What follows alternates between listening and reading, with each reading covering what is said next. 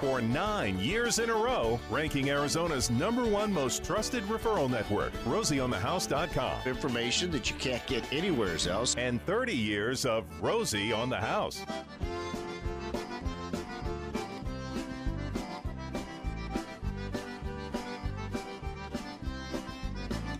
10 o'clock hour, that is our topic specific hour where we bring in experts and guests from around the state and focus on one area of your house, home, castle, or cabin. August has been Water Month here at Rosie on the House, which is a big part of our foundation. Uh, all this work, all this effort, you know, is only is as good as the foundation that we're building on top of. And a strong foundation, uh, even though it's built, uh, can be subject to water uh, conditions under the soil. And so we've brought in Bob Brown of Arizona Foundation Solution, who. Mr. Brown, uh, well, let's first introduce you, the guest you've brought with you, Mr. Sure. Dave Dethridge. Absolutely. I brought Dave Dethridge, the president of Copper State Engineering. Say hi, Dave. Hey, Bob. hey, Romey. Glad to be here. So, your give us a little bit about your background and the service that Copper State Engineering specializes in. We are, uh, Copper State is a geotechnical civil engineering firm. We started it in 1996. My background is uh, I graduated from Arizona State University in 1980 with a master's degree in civil engineering with a specialty in foundations. Um, since uh, 1996, uh, we've worked on about 4,500 jobs. Uh, a lot of them are uh, soils problem related, where you, have collapsible, compressible soils, expansive soils, or I- inadequately compacted fill. Gets wet, settles, uh, or heaves under houses with resultant damage. All of those things triggered by water. right? Exactly. Water is uh, pretty much the activator of uh, most of the soils problems we have. And a lot of people, well, we hardly get enough. Seven inches of water. We're not talking a lot of rain here. What's the big deal? Well, we've got irrigation that we introduce into the properties um, because of the extreme highs and lows. You know, all, all those seven inches, it's not like it's spread out. We get those in a couple different rainstorms here and there. So we have large quantities coming very fast, drying up very fast. It creates very reactive conditions in the soil. And one of the interesting things when we were putting this program together, I was thinking about, Bob, is I don't know, 15, 20 years ago, I remember being on job site with you in Ahwatukee, which was an old proving ground at one point. So this entire community is built over a lot of moved earth. right, right. That's exactly right. That's where they would go and test the tractors. And of course, a lot of dirt got moved around and nothing was uh, compacted in a controlled way. And so there's been some issues up there as a result of that. and you were talking that so many of these cases where it looks like what people think is settling, well, the opposite's happening. You're Right. dealing with heaving situations, and you say, you know, if we could ever figure out a way to deal with a heave, um, it, we we could solve a lot of these problems better. Well, fast forward, you've you've kind of been the mastermind behind this, uh, this your own little patented process to deal with heaving. Correct. And I, you know, I have to give credit to Dave because it was really a lot of his ideas that pushed us in this direction. I mean, Dave was talking about this project that he had where he had some issues and wrote a paper. Dave, why don't you tell a little bit about it? I, I was for a period of time working for an environmental engineering company, and we were putting in wells and evaporating uh, gasoline uh, where there were leaks at gas stations out of the ground. In the process, we noticed that not only were we getting gasoline vapor out, but we were getting uh, moisture out. And if you're in an arid environment, uh, similar to Maricopa County, if you're drawing moist air out, you're drawing dry air in. And what we saw in some cases was as we dried the soil, if it was clay uh, and it was moist clay to start with, it would dry out and shrink as it dried out. So we were actually worried about that. If we if we dried the soils under these gas stations, we were worried we were going to damage the buildings. Uh, fast forward to today, if you've got expansive soil that is being wetted under a building, you can extract air, extract uh, and dry the soils uh, in the process. Because we're in an arid environment, the air that comes back in is drier than what you're pulling out, and you can cause these wet, expansive soils to either stop expanding or, in some cases, to dry out and shrink back to where they were. And all of this as it relates to the soils that's under our home. Every square inch of our home is built on top of a soil. And last hour, I kind of got high centered on this concept of building a, a perfect home. And when I was building, I know, Bob, you were saying if we would just put, you know, structural pins underneath these foundations at the beginning, we would never have to come back and do this. What what does the perfect foundation and soil condition for you look like? Well, I think the foundation needs to be uh, designed with the soil conditions on site. So the, the first thing to do is to get a good geotech and do an investigation and then design your foundation accordingly. And you know that could involve piles. Maybe you know it's all a matter of cost. If sure, if you want to spend the money, but maybe you don't really need to based on the soil conditions. And when we're putting in uh, a foundation in a home, there's a couple different ways that it's poured. There's the conventional slab on grade, and then there's a post tension that what is that about a 25 30 year old practice that, uh, that became mainstream? uh, they started building post tension slabs regularly around 2003 so it's been about 15 years or so. And what has that time frame shown you guys? Is that a better practice or do you like the conventional slab on grade? I, I personally like the, the the, the, the slab on grade, the conventional system, better personally because there's the problem with the post tension system is it just doesn't have any edge protection. It, water can get under it super easy, and nowadays they're building them really thin, five inches thick, which I think is a little bit uh, insane.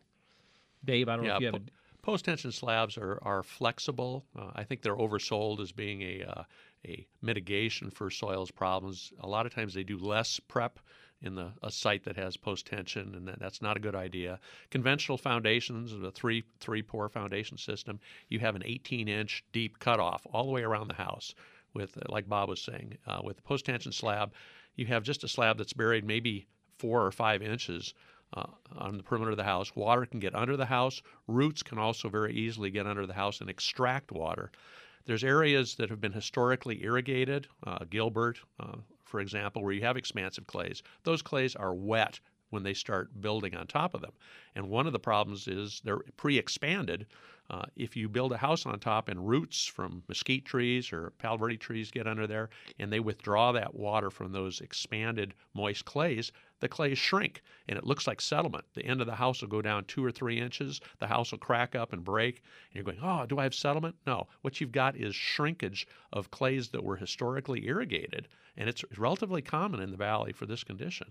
Now, it would take significant roots. I don't know that a home has ever had to you know been in danger of not being structurally sound even with that type of cracking. But who you, you don't have a sellable property at that point though. Who's going to buy that? Right. It's all it all has to do with what they call serviceability. It's it's rarely the house going to fall down. Rarely. Almost never. But you know it's a serviceability That's what they issue. call fire yeah, exactly. yeah, exactly.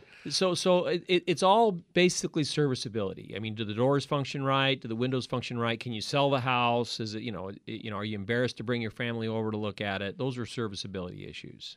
Yeah, I understand the need for eh, our housing to be affordable for people to buy and move into, but it just the the amount of sacrifice and structural soundness that they'll give up for convenience and luxury that are temporary just right. has always baffled me.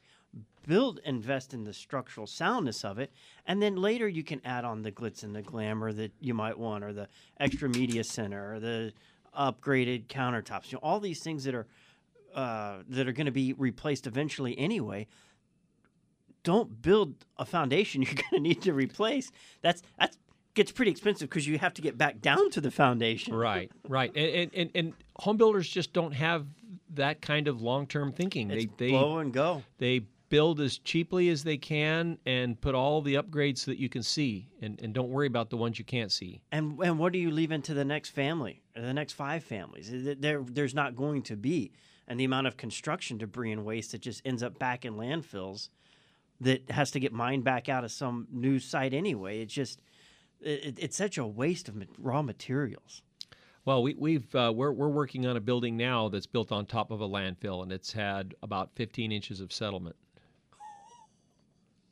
15 inches. Yes. Uh, well, I, I, won't ask. I was I, the next question: Where? What landfill? Uh, we won't. We'll save that for another time. So, what are signs that homeowners can I use to identify? And your your home will tell you if it's shrinking, crack, cracking, shrinking, Absolutely. heaving. What are those obvious signs? Well, the easiest one is to look at your drywall. Uh, it's bet it's a better indicator than stucco because stucco has thermal uh, expansion and contraction. Uh, so I look try to look at the drywall, look at windows, look at doors, look at your sloping your floor. That's the basic ones to look at.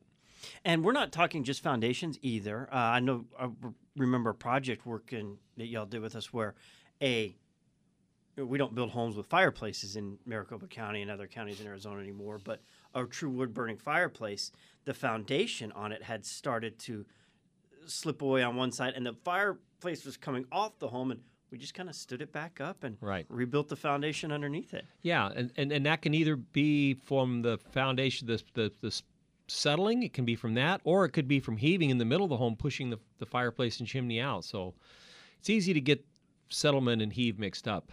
So, if you've got uh, what you think may be a foundation problem, or you do have one and you want to know the next course of action, or talk it through, or get a second opinion, one triple eight seven six seven four three four eight. That's one triple eight Rosie for you. We'll put you right in touch with the studio, and Mr. Bob Brown and Dave Deathridge. Sounds like I need like a heavy metal intro for you. You got it. You got it. You go. Alice Cooper lives like six miles away. Maybe he'll come do the intro for Dave Deathridge here at Rosie on the house. We'll be right back.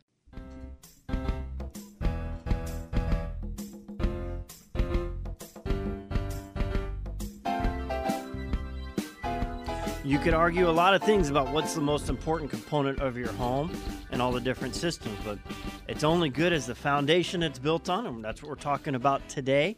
If you have foundation problems, uh, what's the next step, Bob? How do you identify it's if it's a heave, if it's a uh, shrink, if it's a, a water problem that's just you know deteriorated, that portion of your foundation needs to get replaced? How how's that problem diagnosed? Well, we strongly believe that you should follow uh, an engineered process. So we follow a level B investigation as published by the Foundation Performance Association. And on my blog, foundationaz.com, you I list 12 things that need to be really looked at, and there's a whole bunch of them. But uh, floor level survey is one of the main things. A damage map. Uh, you want to look at the soil conditions. You want to look at aerial maps. Uh, there's a whole bunch of things. It's not just one thing. And when you say look at the map, are y- y'all still do the manometer survey? Yep, yep, that's a floor level survey. That's correct. Which sounds like it's extremely technical. What I love about that, you, you're using water Yeah, levels. That's I, I love those simple, obvious things that you don't overcomplicate it. Right, and, and we take that very simple tool and we draw a, a two scale floor plan of the house and we plot uh, it into a computer and it draws topo lines and then from that we get very valuable data. How do you think? Uh, how different would Forest Service maps look if they use uh, water levels to check their topography? How, how do they what again? Uh, oh, I was just a silly question. How much different would Forest Service maps look Oh, done that were you know put together in the '60s if we redid them with a water manometer today? right. Yeah, you never know. They look a little different. So we've got the manometer survey, and it lets us know, you know, what should have been in most homes, and especially on the desert floor, a flat foundation and floor grade. It lets us see rise and falls through Well, the and- home. And to that point, um, you know, we've done hundreds of these manometer surveys, and a brand spanking new house should have less than about three quarters of an inch of difference between the highest and lowest point. If you get a house that's experiencing some problems, if the doors are racking, the windows aren't opening, uh, there's cracks in the drywall, usually if it's a soils related problem, you're going to have an inch and a half, inch and three quarters, maybe two or three inches of difference between the high and low points. And the beauty of the manometer survey is once you run it, you see what's high, you see what's low, then you look for sources of moisture around those high and low areas. But that also establishes a baseline. And if you're going to do improvements trying to fix what these problems are, you can come back in six months, a year later, rerun the manometer survey, and see if you've stabilized it or if it's still going up or still going down. It's really a, a very accurate and uh, handy tool to use to monitor the movements after you've run it the first time. So that's just one aspect of your of your 12 points is the manometer survey. Correct. What what else on that list am I? Well, I, I firmly believe that it doesn't do much good to do a floor level survey without damage associated with it. Uh, it, it could have been poured out of level. You don't know what's going on unless you have the valuable data of a, a manometer survey over time, which is super valuable. But most of the time, you you don't get that luxury, and so you have to make inferences. And the way you do that is by overlaying the the, the the damage on top of the floor level survey and see if, is the damage in the high areas? Is it in the low areas? What's causing it? Where do we think hinge points are? What kind of patterns do we look at? And how does the damage correspond with the highs and lows in the slab? That's a that those two are really valuable. There's a bunch of others. We want to know what the soil conditions are. We want to look at the aerials. We want to see where the landscaping vegetation is. Uh, we want to look at the precipitation. We want to look at the foundation type. There's uh, you know there's five or six. Did I miss any major ones, Dave? I don't think so. And when you were talking about the damage assessment, I remember one project on a home where we were on site just observing a manometer survey for our reference and to see the, the how these are how to put one together. The whole reason this homeowner called to begin with is he got tired of hearing his attic popping. Right. There was nothing on the wall um, or floor that was indicating anything, but it was the stress point of the structure, the stru- the trusses in the attic popping from the home settling, or I, I think it was actually a heave. In this point, it turned out to be a the root from an Aleppo pine that had to get removed as a result of it. Right, and and and sometimes you can just hear popping noises from the attic just from thermal expansion and contraction. You have to be careful not to jump to conclusions, but certainly that's one thing you want to pay attention to. That so well, we've got um, Alvin. We've got a couple more questions I'm going to ask you, but we are here for you, the Arizona listener, at one triple eight seven six seven four three four eight. We'll see how we can help Alvin here on his home. Welcome to the program. Thank you. Uh, my home is similar to one you guys were describing earlier in your program. Uh, it's built three feet into the ground it's kind of like a tri level. You walk in, you either go up or you go down. And I'm seeing some of the issues you're talking about. My door's not closing, and there's little stress points on the door. It's not cracking the drywall bad yet, but you can see it. And it feels like there's little bumps in the floor. And I was wondering, how would you fix that? Because you can't really go in from the outside. You would have to do everything from the inside. Yeah, it probably, you know, first of all, before we jump to conclusions, we'd want to make sure we know what the problem is. You know, we want to have it clearly defined. We want to make sure we understand it. So a good investigation would determine okay, do we have some moisture gathering underneath there? Do we have some heave going on? Do we have some shrinkage? Maybe some consolidation? And and all these investigations, I feel, should be overseen by by an engineer. Uh, but but that's that's the place to start. Uh, what what part of town are you in? I'm in Chandler. Okay, well, Chandler has uh, some expansive clays, so you very well could have some of that going on. And in a tri-level home, a lot of those cases where the first floors have very there's irrigated lots. Are you on an irrigated or a dry lot? Uh, dry lot. Okay. I I am next to a green belt though, and they water that pretty heavily. So, well, hang tight. We can do a lot of things, but we can't stop the clock. The news signal is bringing the bottom of the hour news. We'll be back here at Rosie on the House right after this. Continue our conversation on your foundation.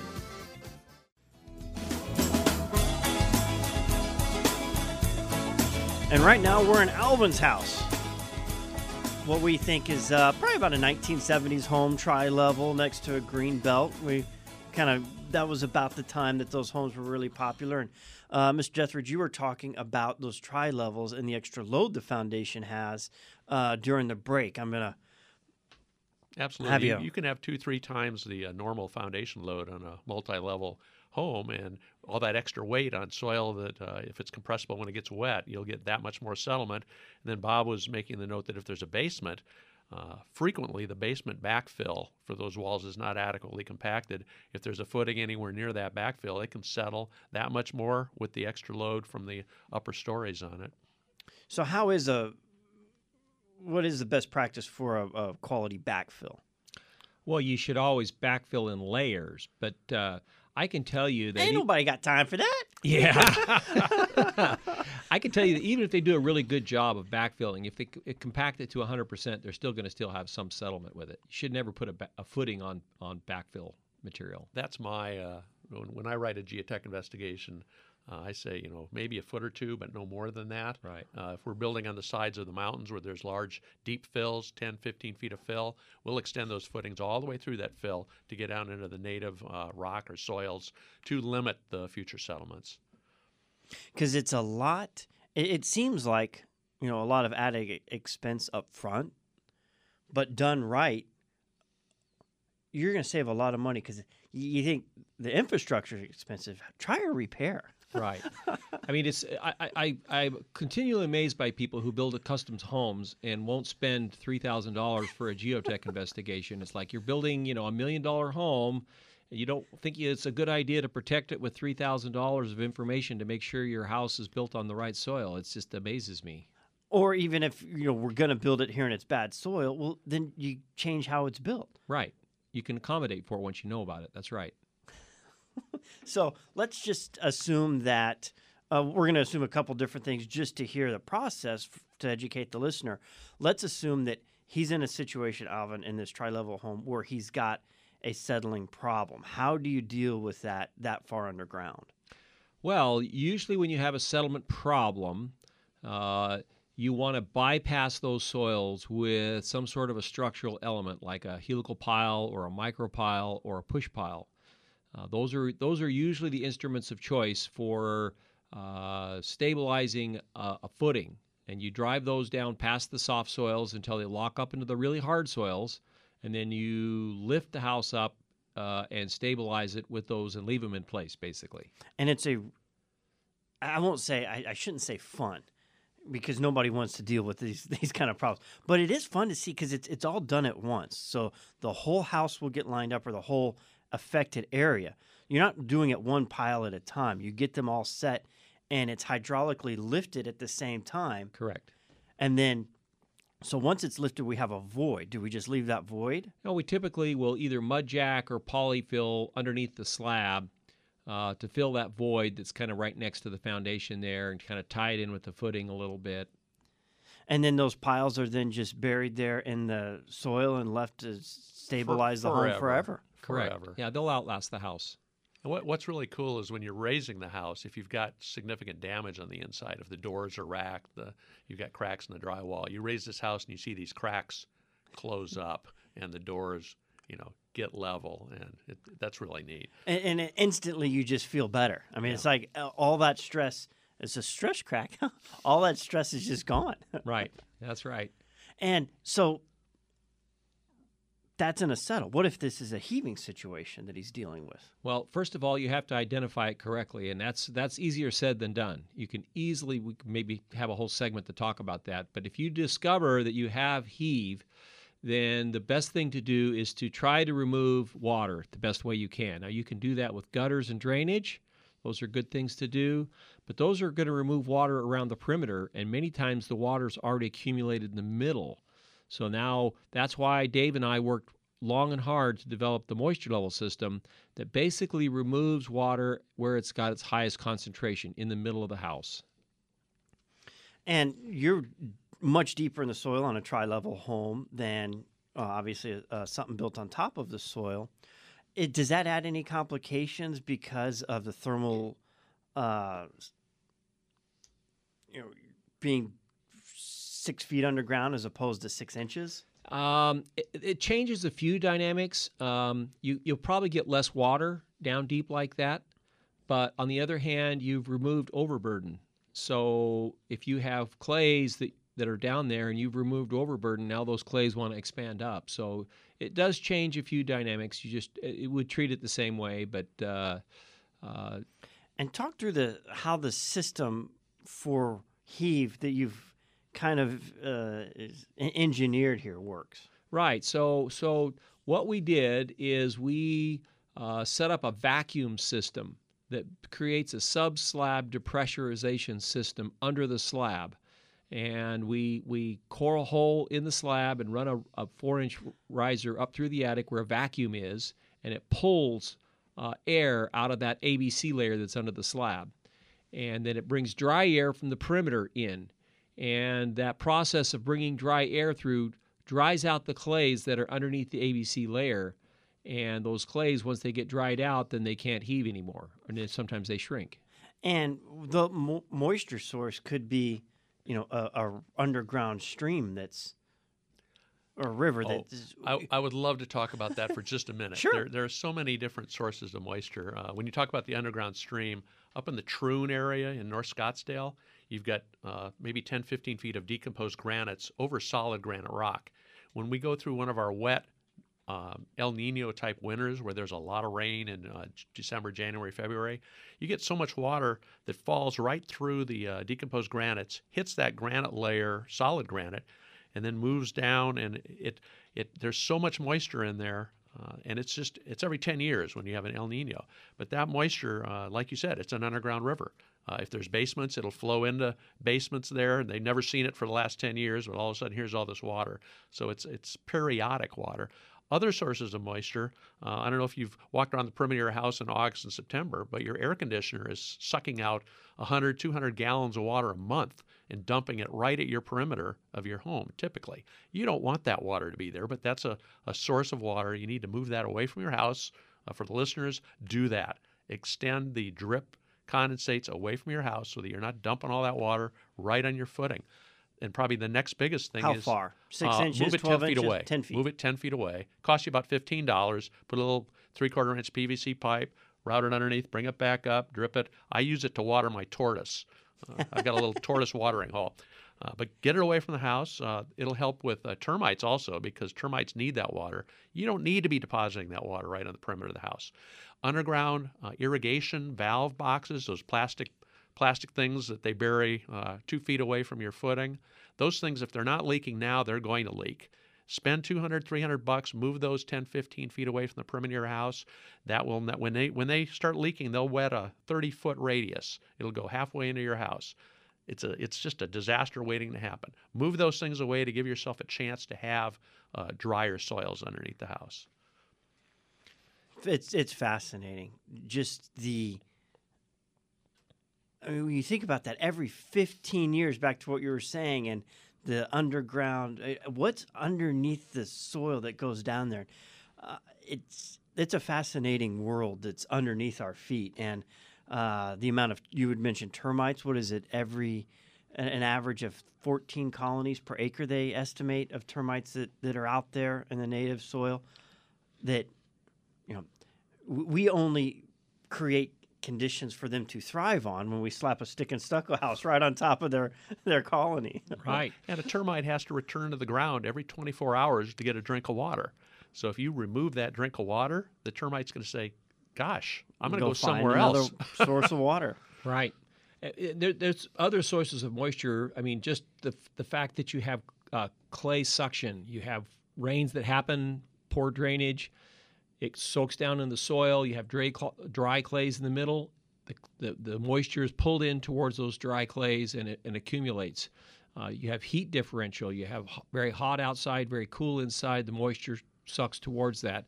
And then you have what they call the stack effect, where you have uh, dry air that moves up through and up to the attic of the house and gets sucked in down below, and that's how radon gets into houses. That brings water vapor too. But when the water vapor reaches the center of the house and it cools off, it condensates, condenses, and basically now it can't go through, so it's deposited right in the middle. There's lots of sources of moisture that get into houses. And radon's one. It's been a while since we've covered that on the air with you, but just spend a moment on radon because that Sure. that's a fascinating topic in and mm. of itself. We could designate a whole nother hour to. Oh, you really could. I mean, radon is a radioactive gas that comes from the ultimate decay of uranium deep in the deep in the soil, and as it makes its way up, it gets trapped, and it's radioactive. If it gets in your lungs, it will cause lung cancer. Well, and I would just add that uh, granite rock is is the, the local source of uh, this this radon gas. North Scottsdale, there's a lot of granite, uh, and uh, it's uranium decaying in that granite that produces the uh, the radon gas. And normal ventilation of a home will get rid of that. But if you've got a basement or if you've got rooms that the doors are closed and you're not getting good uh, ventilation, that's where you're going to get accumulations of radon gas that can be uh, uh, a health health concern. And is there? We've got uh, fire alarms. We have uh, carbon monoxide alarms. Or is there a radon alarm if you live in a heavy granite area like the Dells in Prescott or the Boulders in Scottsdale or the foothills in Tucson? There's a, a test that you run, and you run it for a, day or two. You have to you open a, a container. It'll uh, absorb whatever the radon gas is, and then uh, you send that somewhere uh, to a place where they'll measure it, give you back a thing, and uh, they'll tell you if you have unhealthful uh, radon levels or not. I even I, I did a warehouse uh, in, on 43rd Avenue in Indian School many years ago. It's it's there's no granite anywhere near it, but it had been closed for two years, and it had unhealthful levels of radon gas just because it was closed up. And the solution was open the doors and let get some air in there, and uh, you know a day or two later it was fine. But uh, you don't want to be working in these places with the unhealthful levels of radon. Yeah, every home, every structure has its own aroma when you walk into it that, you know, after about the first 10, 15 seconds, you stop noticing it till you walk out and come back in. Is there something that should trigger your mind if you walk into it? You're like, oh, that's, that's radon. No, it's uh, odorless. Uh, you can't see it. The only way to know is to test for it. And it's super cheap and easy. You can buy the kits for $15. You can get them for free from the state of Arizona, azrra.gov. One more time, AZ. RRA. A-Z-R-R-A. Dot gov. Dot gov. And we also do, we have a continuous a monitor that we monitor the levels of radon through a continuous monitor that we install and leave on site. And it measures the levels over a period of time and gives a printout of it.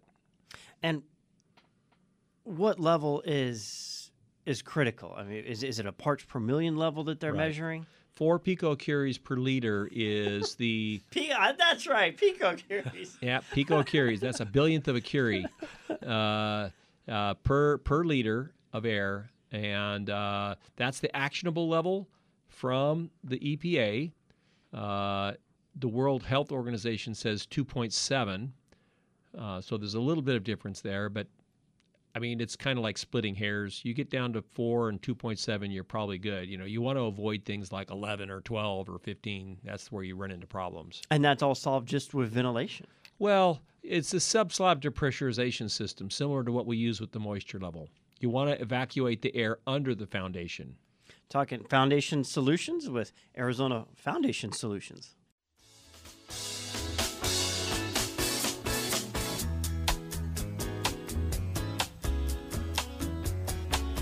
In studio with Bob Brown of Arizona Foundation Solutions and special guest, Copper State Engineering President and Chief Engineer, Mr. Dave Dethridge, talking soil conditions for a strong, reliable foundation.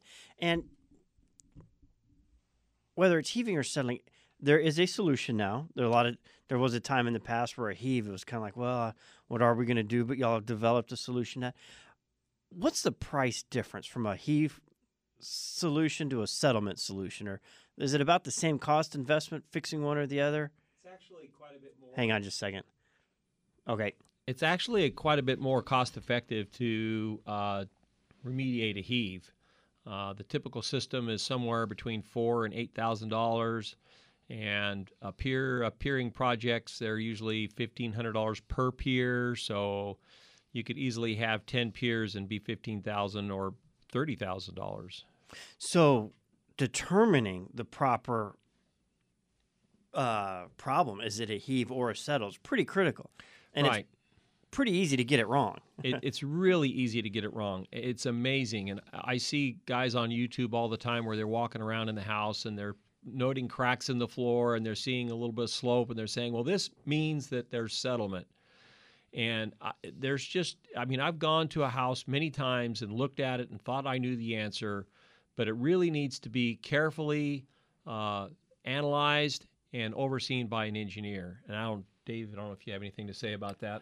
Well, and you know the the best way to confirm positively what it is is to drill, take soil samples, do lab testing, and determine if it's expansive soil. What's its moisture content? Is it going to tend to swell or shrink when it gets wet?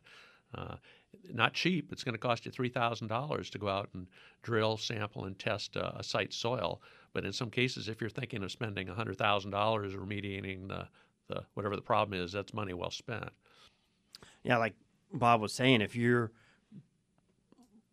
fifteen hundred per pier, how how far are you spacing these piers? Usually uh, eight feet on center, maybe up north where you have snow loads, maybe six feet on center. So in a non-snow condition, we're eight feet, and you've got a three hundred foot uh, parameter around this room. You know, that ching fifteen hundred every eight feet. Ching ching ching Yep. ching. Adds up fast. Adds So- up fast. And where you're doing a extract with your vacuum system for a heave, you know that three thousand dollars on a wrong diagnosis could save you thousands of dollars. Yeah, and and and you, you don't really probably most of the time need to go and do a soil boring. Ninety percent of the time, you if you do a really good investigation and if you do it right with the engineer that oversees it, you can get it right. Uh, Ten percent of the time, you got to go get bigger guns and go get more information, and that's when you really want to pull out all the stops. Well, we've got uh, a great resource. Your, your website is just loaded with great content on foundations and uh, radon. You've got incredible articles on your blog as it relates to uh, stem wall repair, cracking, uh, concrete leveling. Even we even touched on crawl spaces. Correct. Yeah, it's a whole other subject. And that website, Uh, the website is foundationrepairwithrosie.com. Foundation Repair with Rosie, and you can see uh, additional articles, resources, imaging. You can get a uh, so there's some pictures on there on what these piers look like. You've got a, a great shot there of one, two, three, four, five, six lined up on a quarter of a block home that's just about to get raised. Right, right. So pretty.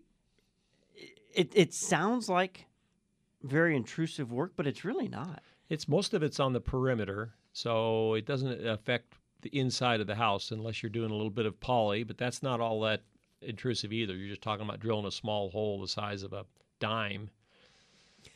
I, I know that Bob did a, a job many years ago where it was a post tension slab that he was releveling, and they had a child care uh, uh, business inside the home, and they were running that while Bob was undermining and underpinning the home. So they didn't have to leave. That's that's pretty d- non-intrusive. Yep. And when we're talking about getting a soils test, what's our time on that? I mean, how long does that coring and that drilling and that processing take? Oh, if you know, for my company, we'll they call us. Uh, you have to get blue staked to make sure there's no buried utilities when you're drilling. But typically, we'll within a week we'll do the field work, and then a week later we'll have a report for people. That's new homes or even these uh, problem homes. But settling and heaving in both cases generally is a very slow process. So it's not like, you know, we're in a rush to keep something from falling into the, you know, unless it's a fissure, we can't do anything about that. You know, that's 90% of the time that's true, but there are some compressible soils, uh, say in uh, Tucson, there's 40 feet of what we call collapsible compressible soils. And there have been uh, recorded instances where if you have a pipe uh, break or something where you get 12 inches of settlement overnight, the whole house cracks in half. Uh, so that it can happen There are extreme cases. That's right. So, and a phone number, I, people Sure. rarely remember, 'em, but we do still have people that they'll call me on Monday and gripe at me because I didn't say this number enough or slow enough for them to write down because Sure. they don't use computers. Any- All right. So the phone number is 602 702 5390. and y'all are based out of Phoenix, but I mean, y'all have done projects for us in Show Low and Flagstaff and Prescott and Tucson. I mean, y'all, y- y'all aren't afraid of the road. We cover the whole state. And because it's one of those services, and when it's done, it'll last a lifetime. Correct. You can travel that far distance because you're not worried about having to send a guy out to do a warranty repair in two years. Correct. So, Bob Brown of Arizona Foundation Solutions, thank you for your time this Saturday, along with Dave Dethridge of Copper State Engineering. You can find this podcast at Rosie on thehouse.com.